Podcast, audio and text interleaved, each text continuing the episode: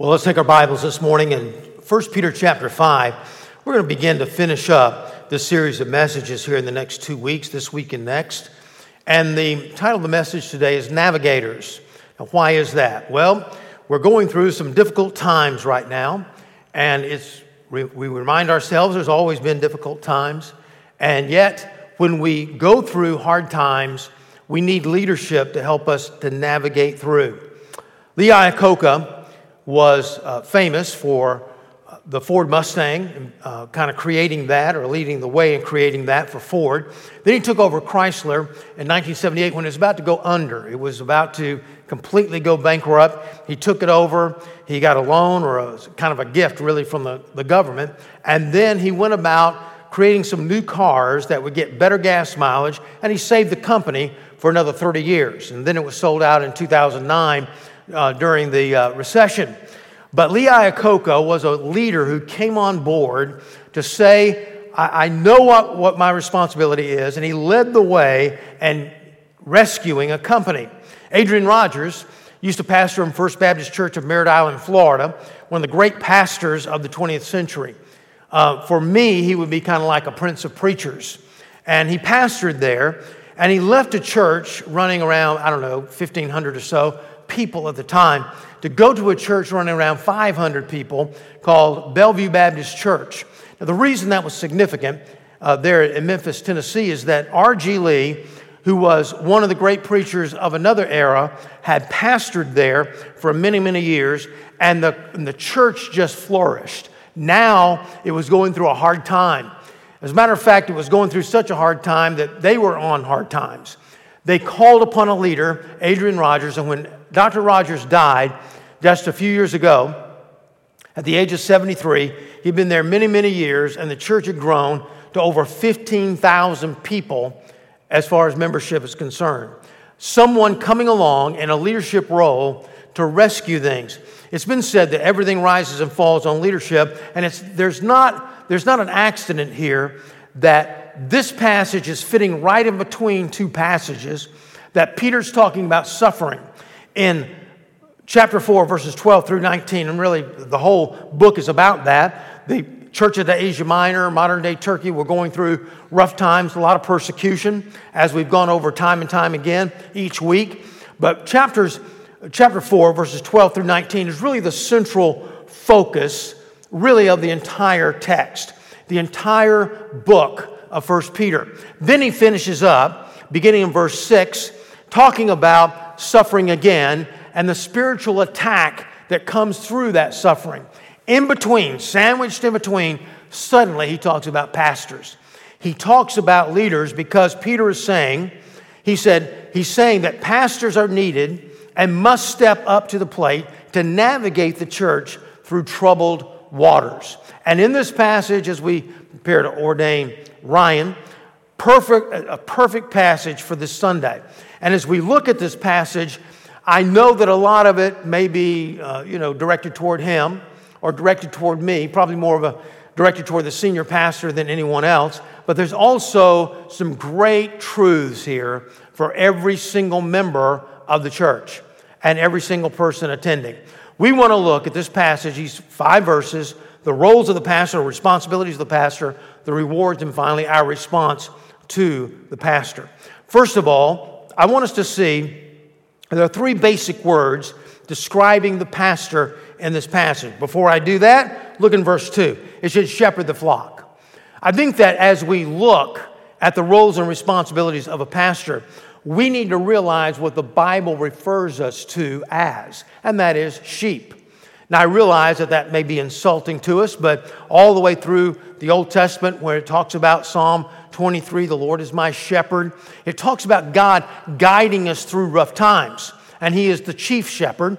He's called in John the Good Shepherd. All the way through the Old Testament, the New Testament, we find time and time again that we're referred to as sheep. It's amazing to me that um, Joy Behar, who is the, uh, I think she's on The View. I never watched that show, by the way. I want to say that. I don't watch the show. Uh, it probably comes in a time where I'm working anyway, but I do get some, some feedback and some news articles from what they say. And she was quoted as saying that we are not individualists like we think we are, we are like sheep. And maybe that's the only time she ever agreed with anything in the Bible. I don't know. Again, I don't know her. You know, I'm just saying that she said that, and, and it's really true. And the Bible, in fact, uh, Pete, Phillip Keller said this in one of his books It is no accident that God has chosen to call us sheep. The behavior of sheep and the human beings is similar in many ways. Sheep do not just take care of themselves, as some might suppose. They require more than any other class of livestock endless attention and meticulous care. They don't know where to feed themselves, they don't know where to water themselves. Now, I'm a sheep just like you. Now, I'm a shepherd, the fact that I'm a pastor, but I'm first and foremost a sheep. Now, you think about us as American, rugged individualists, but yet I could probably talk to any five people in any one generation and figure out what that generation believes. And really, it's, it's even more true, perhaps, in um, the community of millennials because they have emphasized more than any other, probably, generation the community of being together and a community opinion. Now, the problem is, is that in times past, sometimes our opinions, that groupthink has come through the church and spread throughout the world. Now it's coming from the world and spreading into the church. We may say, for example, that we baptized a little bit, make, make it more spiritual, but many of our opinions come from the rest of the world. And so God says, Look, you need a shepherd. He is the chief shepherd. He gives us the word of God to guide us. But once we get away from the word of God, we, we, we become more illogical. People are saying today, well, some of the things that people are doing and people are saying uh, today in the media and, and really doing things on the street and everything like that, it, it's not logical. Well, welcome to the human race because we've been illogical all along. It's just that the more we get away from the truth of Scripture, the more illogical we respond. And so God says you need a shepherd. Now, you also need a human shepherd as well as a spiritual shepherd in Christ. And that human shepherding comes from what the Bible refers to as an elder, a shepherd, or pastor, and an overseer or bishop. Now, I know that some denominations will say, well, a bishop, someone is in, maybe in charge of a lot of different churches. And then there's a, the shepherd role and then the elder role. They're kind of a ruling elder. And uh, they're lay people as well as pastors in the church. But if you were to really study the Bible with, without a claim, without, without any uh, prejudice, you would have to say that the elder, shepherd, or pastor and overseer or bishop are one the same office. It's just the same person with three different functions. So let's look at them. Verse 1 So I exhort, I encourage, I push forward the elders among you. As a fellow elder, now uh, Peter's basically saying, Look, I identify with you, but Peter calling himself a, a, fellow elder is like the governor of Florida just saying, Hey, I'm one of you, you guys, you know, I'm just a, a regular worker guy. No, uh, Peter was a special guy. He was an apostle. He was with Jesus when all this was going on. In fact, he gives us his credentials and the rest of the book. He says, I'm a witness of the sufferings of Christ. I was there. I was there. I, I saw him and what happened to him on the cross. And he goes on to say, I'm a witness of the sufferings and a, as well as a partaker uh, in the glory that is going to be revealed. And he'll reveal what that's going to be in verse 4. But he's saying, Look, I'm going to be rewarded like others, other pastors, when Jesus comes back again. And so he gives us his credentials. And he's saying, Look, I'm a fellow elder. Now, what does that mean? Well, the word elder comes from the word mature and is generally, not always, but generally referred to in the Bible as someone maybe 40 years of age and older. And it has to do with wisdom and counseling uh, in, the, in the original language. But we find that in the Old Testament, it had sort of a different meaning, even though it also had a different word since it was Hebrew and not, not Greek. But there's six references in Acts to the word elder. Four of them have to do uh, addressing the Jewish population in Jerusalem.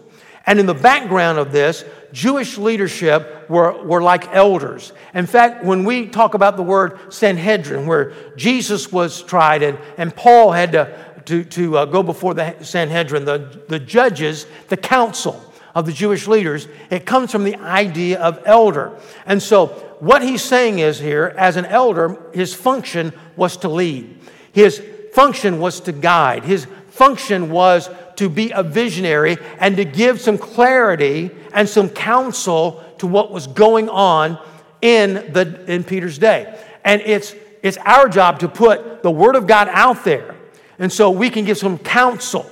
So we as pastors can give some perspective of what's going on in the rest of the world. Now, I know that when we talk about leadership, automatically you're thinking, well, the pastor's just sort of tooting his own horn. He's just trying to benefit himself. Why do you think so many pastors don't preach in this passage? Uh, why do you think when they go over chapter 5, they kind of breeze over these four or five verses? Because it sounds like we're just sort of trying to help ourselves out. Now, let me just say this before I get into the rest of the message. This is a great time for me to bring this message, and I think God has ordained it because I've never, we've never been, I've never been, I can't remember a time, let me put it that way. I can't remember a time where we have been more unified than we are today and more on mission and determination and a vision than we are today. I can't think of a time like that. There's been times when we haven't been, and I would feel very strange about preaching out of this passage. But we think also that leadership is something to be, uh, to be desired. And we think it's something that, boy, it's just a wonderful thing. You're, you're on the inside. You, you know what's going on when you're leading. You can take other people and use them for your own use and your own good and your own glory. But keep in mind, when you are in politics, for example, you have paid people that you lead. When you're in business, you have paid people that you lead. In this line of work, you have a few people that you pay to lead. The rest are volunteers. You don't have to follow. It's a different world altogether. In fact, John Bisagno, the former pastor of First Baptist Church of Houston and one of my heroes in the faith, um, pastor at First Baptist Church in Houston for many, many years. And when he graduated from school, uh, there were 66, I think it was 66 guys that were going to go into the pastoral ministry. He took all their names down and kept up with them over the years and only four of them retired as pastors. The rest of them did something else. It's not something that's an easy job. There's, there's stress involved. I remember talking to a guy not too long ago, and I said, Well, how does retirement feel? I mean, my goodness, don't, don't you miss the pastorate? And uh, he said, I sure do. He said, I miss the people, I miss the preaching, but he said, I tell you something that I don't miss. And I said, What's that? And he said, Making decisions that affect hundreds of people's of lives and millions of dollars. There's more to pastoring than just preaching the word. And the, the leading of it all has, in fact, Adrian Rogers said it best. He says, Church ought to be pastor led, deacon served, committee organized, and congregationally approved. Let me just share with you this way. When we get to heaven, we're all going to be a, given account for our stewardship. Your talents, you're going to give account for. You're going to give an account for the money that you've had and what you did with that. Your calling in life, your church ministry. Everyone's going to give an account for the stewardship that God has given you. The stewardship that God has given me is, is my family, but He's also given me a calling, a church. And when I go before the Lord, I'm going to have to give an account for the, uh, the temperature of this church, the, uh, give an account for the results of this church. For example, no one here is going to be asked by God, why didn't you lead more people to Jesus Christ at Cross Life Church? I will have to give an account for that. No one's going to have to give an account for uh, how, how, much, how much you did in missions. I'm going to have to give an account for that. Now, you're going to have to give an account for your own personal witnessing and your own personal involvement in missions. I'm not saying that. But the church as a whole, I'm going to give an account. I'm going to be held responsible for the health and the well being and the mission of this church. It's on my shoulders when I stand before God. Now, if I'm going to give, be given that re- responsibility, I must be given the authority to carry out that responsibility, or else it's going to be uh, very unfair. And God says, look, one of the things that you need to do in navigating the church through troubled waters, and you need to step up to the plate and you need to lead. But you also need to shepherd. Look in verse 2. Shepherd the flock. Simple as that. He doesn't elaborate on that. What does it mean to shepherd? Well, you, you guide the sheep, you guard the sheep from false doctrine, you care for the sheep, you have a pastor's heart, you feed the sheep. In fact, he told, uh, Jesus told Peter in the end of the book of John in chapter 21, he says, Jesus said to him, Feed my sheep.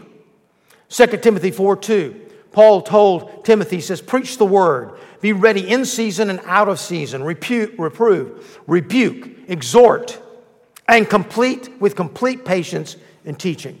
In the Old Testament, Jeremiah the prophet got so frustrated with God, so disappointed and disillusioned that he said, I'm not preaching anymore. I'm just not going to do it. But he said, The word of God was in my heart like a burning fire shut up in my bones. And I was weary with forbearing, as one version says, and I could not refrain. I could not stop preaching the word because of the burden. Paul had that burden. For I am not ashamed of the gospel, for it is the power of God for salvation to everyone who believes, to the Jew first and also to the Greek. My life verses say something like this My speech and my preaching were not with enticing words of man's wisdom, but in demonstration of the Spirit and of power, that your faith would not stand in the wisdom of men, but in the power of God. Then Paul said, For I, if I don't preach the gospel, that gives me no ground for boasting, for necessity is laid upon me. Woe is me if I do not preach the gospel. Acts 2:42. And they devoted themselves to the apostles' teaching and to the fellowship, the breaking of bread and the prayers. They were following in the teaching of God's word and the preaching of God's word. Not what people want to hear, not what people think they want to hear, but what they need to hear. They need to hear the Word of God to navigate through the suffering and the persecution and the storms of life. Notice then, it says, shepherding the flock of God that is among you, exercising oversight. That is the word bishop, and it has to do with leadership, but it's more of a, a management tool. Everyday leadership, not just the vision, but everyday leadership that happens. And you, what, you, what do you do? Well, Ephesians 4 11 and 12, we equip the body of Christ for the work of the ministry. In fact, it's been said that really pastors, I think Rick Warren said this, pastors are really the add ministers, ADD, add, we add to the ministry because we train people to do the work of the ministry and then do the behind the scenes work to add minister things so you can use your spiritual gift to minister to the people around you. We're bishops, overseers. Now, what's the, what's the responsibilities then? What are the responsibilities of a pastor as we get a chance here in just a moment to ordain Ryan? It says here that you exercise oversight not under compulsion. Now, there are three things here. Again, three things. Three things that he gives a negative and then a positive. Three things. He says, first of all, not under compulsion, but willingly. Not under compulsion. It's not, not that you have to do it. There's an attitude here. And it's warning against laziness. It's warning against just going through the motions and not doing what you need to do. Acts 20, verse 28. The Bible says, Pay careful attention to yourselves and to all the flock in which the Holy Spirit has made you overseers to care for the church of God, which he obtained with his own blood. Now, he paid for the church, you, as the body of Christ, with his own blood. We're talking about something that's very crucial here. We're talking about something that's extremely important. And it says for someone just to go through the motions, and just simply go through the motions and, and, work as little as possible and just get by. Paul says, I, or rather, the Bible, Peter says, I have no patience with that. That's not what you're called to do. You are called to do it not because you have to, but because you want to. The heart of the pastor is to have a burden for the people. And if you don't have a heart for past, the pastorate, you don't need to be pastoring. So when you know I'm a good preacher, a good administrator, I think I can develop a heart for pastoring. No, you, you either, it comes from a love of people, either you have it or you don't. And you can work on it, but it's a spiritual work on it. It's just sort of like what the music guy said one time. He says, Don't, don't try to teach a pig to, to sing. He said it won't work, and the pig, pig will just get frustrated with you. So you, you, can't, you can't teach that. But he says also, he says, first of all, not under compulsion. Man, if I can just come back to that just for a second. You know, there, sometimes there's a misunderstanding in, in the body. And surely, as Ryan uh, changes jobs here at our church, he has been part of the, uh, the staff family. In fact, no one comes on staff anymore here unless they first meet with the rest of the ministers to make sure they're going to fit into our ministry and they, they feel like they, they, there's a level of comfort there. So there's a family unit going on. But that's not the reason why we're here. We're not here just to be together. We're not here at Cross Life Church just to have a staff family. This is the family. This is the real family. This, the church is the real family. And really, everyone is called on this church, on this church staff to help me minister and shepherd the church family. You can't just simply say, well, this guy, yeah, man, he's part of the family. Uh, you know, you, you have to tell, maybe, you know, Paul, you know, it's like Paul telling Timothy, well, you know, man, I just love Timothy so much, but I have to tell him everything on Monday to do, and maybe he'll get it done, maybe he won't get it done, we just don't know. But man, we just, we just love Timothy. No, there, there, there's something crucial here. This is an important job, it's crucial. Everyone goes through troubled waters every day. Sometimes nations go through it periodically, like we're going through it right now. Churches go through it. You have to have someone to navigate the waters. And so then he says, not for a profit, but eagerly. In verse 2, he says, not for shameful gain, shameful gain. In other words, there's a shame here involved. There's something that you would do that would be inappropriate in gaining that money. I would say this I know how much Ryan's going to make, and I promise you he's not in it for the money. So let's just move on. Um, but it, it's not for profit. I know that uh, everyone wants a servant without a claim. You want a pastor that uh, is is, definitely not rich, and you want him to be in it for the ministry and not the money. Let me share with you that I don't know anyone personally that's in the ministry for the money. I don't know that person. I can look, and I was thinking about this as I was thinking about this sermon, and I, I hate to name names, well, let me name some names. Jack Graham is the pastor of Prestonwood Baptist Church, Plano, Texas, probably a membership of about 20, 15, 20,000. And I don't know how much he makes. More than I do, but I don't know how much he makes, all right? But if you were to take those same talents, same calling, in fact, if he were not a pastor, he has the ability to go into a, a, business, a CEO of a large company, president of a large company. That's what he would be doing, I'm sure, if that was his calling. He's got the talent to do it. He'd be making five, maybe 10 times, maybe more than what he's making now with all the, all the stock options they give to CEOs today. And even the small church pastor. Most of the pastors in America, and really in the world, but we'll just take America, are on the poverty level. They're really close to it. Their wife has to work just so they can make it in their small church. They're one staff church. That's what they do. Now, if you were to take even that guy and say, give him another job, a good job like UPS, post office, working in a grocery store, working in a good job in a factory, or any job in a factory, he would still be making more than he's making pastoring that small church. It's not about the money.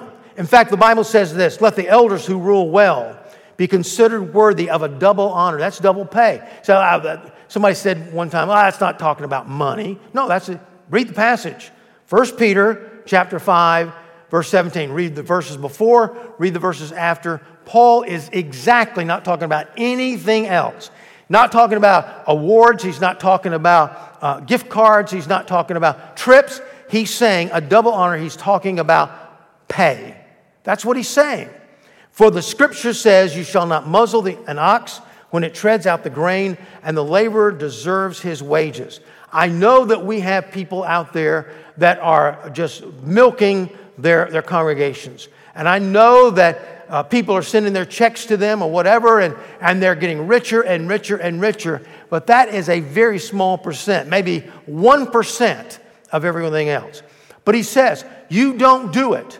You don't do it for the paycheck. You do it willingly. But then he says, Not domineering, but as an example. Not domineering over those in your charge, but being examples to the flock. He's saying, Don't take advantage. There's a temptation here, an attitude to take advantage of your position. And let me share this you, you don't do that often. You, you, you can't get by with that very much, very much in, in most churches. You just can't. I remember a time when the staff was, uh, years ago, we were going into uh, Friendly's. I don't know if it's still open or not, up here on, uh, near the university. And uh, we went there and we came out. We're all standing around the parking lot. And uh, uh, one of the staff members was giving my daughter a hard time. She was young at that time. about one of her friends, kind of giving her a hard time, kind of joking and everything. And my daughter, who was probably about seven, eight years old at the time, looked up to me and said, Daddy, fire him. well, we all laughed too, man. It was funny. But he was kind of embarrassed and he, he kind of looked, kind of shook up there a little bit. And she says, Well, you can, can't you? She's kind of feisty, you know. And I just laughed and I said, Yeah, I could do it, but it, I could only do it one time, you know. You can't take advantage of your position without it telling on you really, really quickly. There's a warning here against pride, the power hungry society that we live in. And that's what sometimes is a re- big, big rejection with pastors. If they show leadership, people will just think, oh, they're just after power, just like the politicians, just like the business people, just like the people I work for, just like this person trying to climb the ladder. A lot, a, a lot of ambition. Listen, there's two things you need to ask about yourself about a pastor, your pastor, wherever you are, whatever church you go to, uh, because a lot of people are watching, I know by video. And that is this Does he preach the Word of God? Number one. And number two, does he put the church above his own ambitions? If he does that, you've got probably got a good pastor. He says here a warning against pride. He says instead of doing that, you need to set the example. Paul even said, Be imitators of me as I am of Christ. I love this passage or this little uh, excerpt from uh, um, Charles Spurgeon, the great preacher of the two centuries ago. He says, Remember, you are God's sword, talking about the pastor. His instrument, I trust a chosen vessel unto him to bear his name, in great measure according to the purity and perfection of the instrument, will be the success. It is not great talent God blesses so much as a likeness to Jesus. Now, listen to this quote from, he, he quotes from Robert Murray M'Cheyne, very famous quote. A holy minister is an awful weapon in the hand of God. Amen? Being an example, set the example. Don't ask people to do things that you're not willing to do yourself. Thirdly, the reward. Well, I don't have a lot of time to spend here, but it says, when the chief shepherd appears, we will receive an unfading crown of glory. This crown of glory is a victor, victor's crown. It comes from the word Stephanos, which means a victor's crown. And you'll we'll be able to lay it at the feet of Jesus. There's reward in the life to come. Then the response to the pastor. Look in verse 5. Likewise, you who are younger, be subject to your elders. He started off this whole passage in chapter 2 and verse 13 be subject in the Lord's, for the Lord's sake, to every human institution, whether it be to the emperor as supreme, and it goes on to talk about governors, but it's also talking about family. We talked about that, chapter 3, and now even in the church. Because without a response to leadership, you can't move forward. It's one thing for the, for the captain of the ship when, during a storm. The storm's raging, one side and then another. And he commands people, he, he yells out instruction for the sails and for the rowers. But if there's no rowers, they can't save the ship. If there's no one manning the sails, there's no one there. If somebody says, Well, you know, I got a better idea, I think instead of rowing, I think we ought to just sort of float along and see what happens. And somebody else says, Yeah, I think that's fine. You, you can't do that. You can't. You've got to go by, in this, in, in the church's case, the one who's called to lead. In fact, it says this. He talks about younger, younger people. It's really just talking about younger pastors who think maybe, hey, I, I want to lead right now. He says, be patient. Be patient. But he talks about there's three things I'd like to say in closing that you need to do and respond to Ryan, rest of the staff, and myself as well, or whoever your pastor may be. It says, I, I think.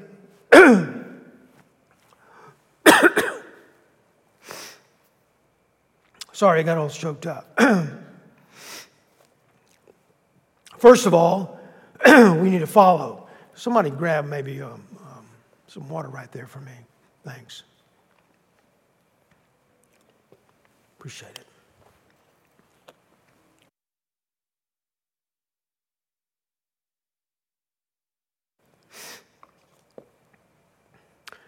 Is that better? All right. all right, just need a sip of water. First of all, follow. Follow us in all humility. Follow the leadership. Otherwise, you're not going to go anywhere. And so, better than me to say it, let God say it. It says in Hebrews 13 17, obey your leaders and submit to them, for they're keeping watch over your souls. He's talking about here the church, the pastors.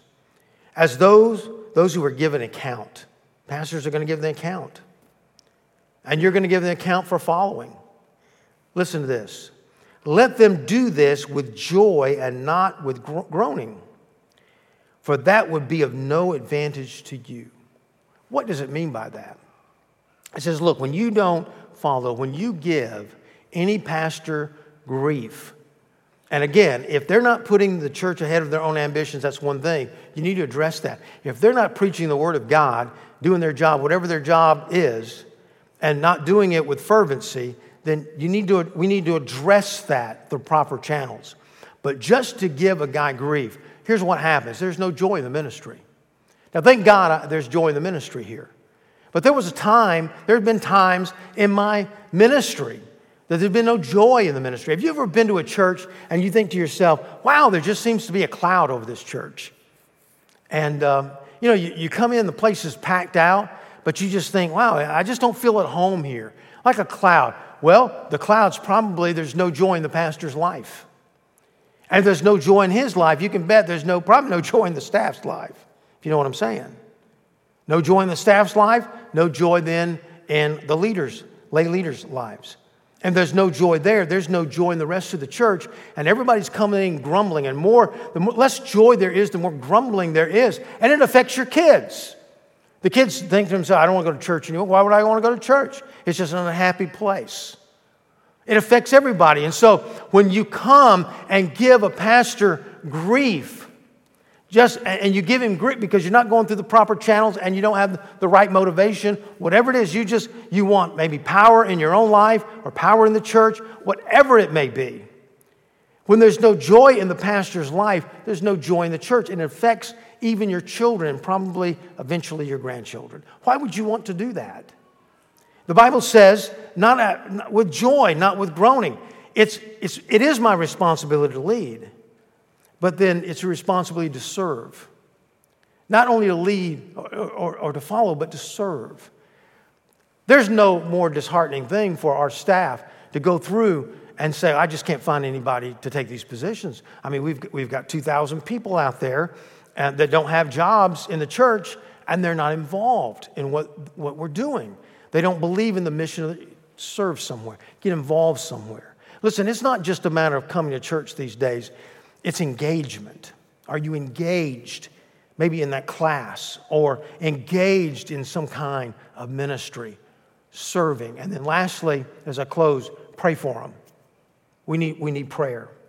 The higher you go up in leadership, the higher you go up in, in leadership, the higher you go up on Satan's hit list. I would say this, and I know that you have to think about this for just a moment. But pastors need prayer more than anybody else in the church. The higher you go up in leadership, the higher you go up on Satan's hit list. It talks more about that in 1 Peter 5 8, and that'll be next week. But the story goes John Vaughan, who writes a lot of these books about church growth and, and the 100 fastest growing churches in America and all these kind of articles, was here at our church, actually. He, was, he brought his class um, and his seminar to Orlando, and we were the church that he visited one day, and I gave some leadership lessons. They walked around the church, and we, this is several years ago. And so he is really, I'm a fan, he, he's for, for many, many years. He tells a story about being on a plane, and he was on this plane sitting beside this guy, and he was thinking, How am I going to witness to this? How am I going to share my faith? He doesn't seem to be really open, not talkative at all. Well, the meals come, and he just says, No, I, he's, you know, John Vaughan orders his meal, his chicken, I guess. And uh, the next guy to him said, No, I wouldn't, I wouldn't care for anything. And so um, the food came, and, and John Vaughan was trying, John was trying to just strike up a conversation with him. And he said, You know, you really ought to eat this. This is not too bad for airplane food. And he says, No, I'm fasting. And he thought, Oh, a Christian. He said, What church do you go to? He said, I go to the church of Satan. True story. He said, I'm from Canada, and we're praying for all the pastors in Canada to fall. And we're specifically praying that they would fall because of family issues. And I'm in charge of five pastors. I've got to pray for, fast and pray for them this week that they would fall from the ministry. Sobering. The higher you go up in leadership, the higher you go up on Satan's hit list. Serve, follow, pray. Thanks for listening. You can find more sermons and other information at crosslifechurch.com.